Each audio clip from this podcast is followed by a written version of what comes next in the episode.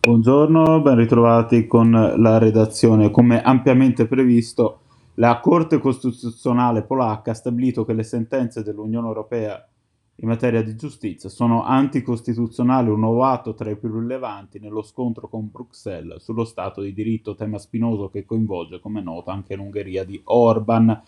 Le reazioni non sono mancate a sinistra come a destra, temiamo che il governo polacco sia sulla via della Polexit, sintetizza in una nota il Partito Popolare.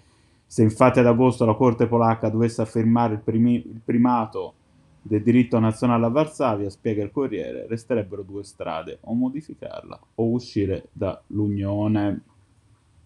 Sul Green Pass si va verso una via all'italiana con estensione della modalità d'utilizzo, ma non con la stessa ampiezza annunciata da Macron in Francia. Si moltiplicano intanto gli appelli a trascorrere l'estate con responsabilità.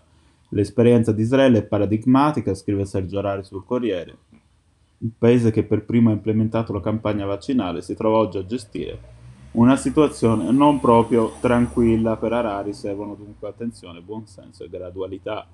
Tra i molti temi che hanno caratterizzato la giornata politica anche l'accoglimento da parte del governo della proposta del PD di affidare all'Europa gli accordi per l'addestramento e la cooperazione con la Guardia Costiera Libica. Tutti contenti o quasi, segnala la stampa, perché dentro il PD diversi parlamentari volevano lo stop della missione a causa dei crimini di cui si sono macchiate le autorità di Tripoli e il mancato rispetto dei diritti umani.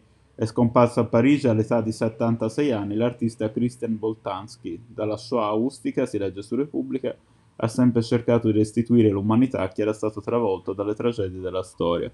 La stampa ricorda come da giovane fosse paralizzato dai racconti dei familiari, dei vicini tornati da Auschwitz e dal nascondiglio del padre sotto il pavimento. Famiglia cristiana intervista Zabalon Simantov, l'ultimo ebreo d'Afghanistan. Ho deciso di restare qui per mantenere viva la tradizione della mia gente.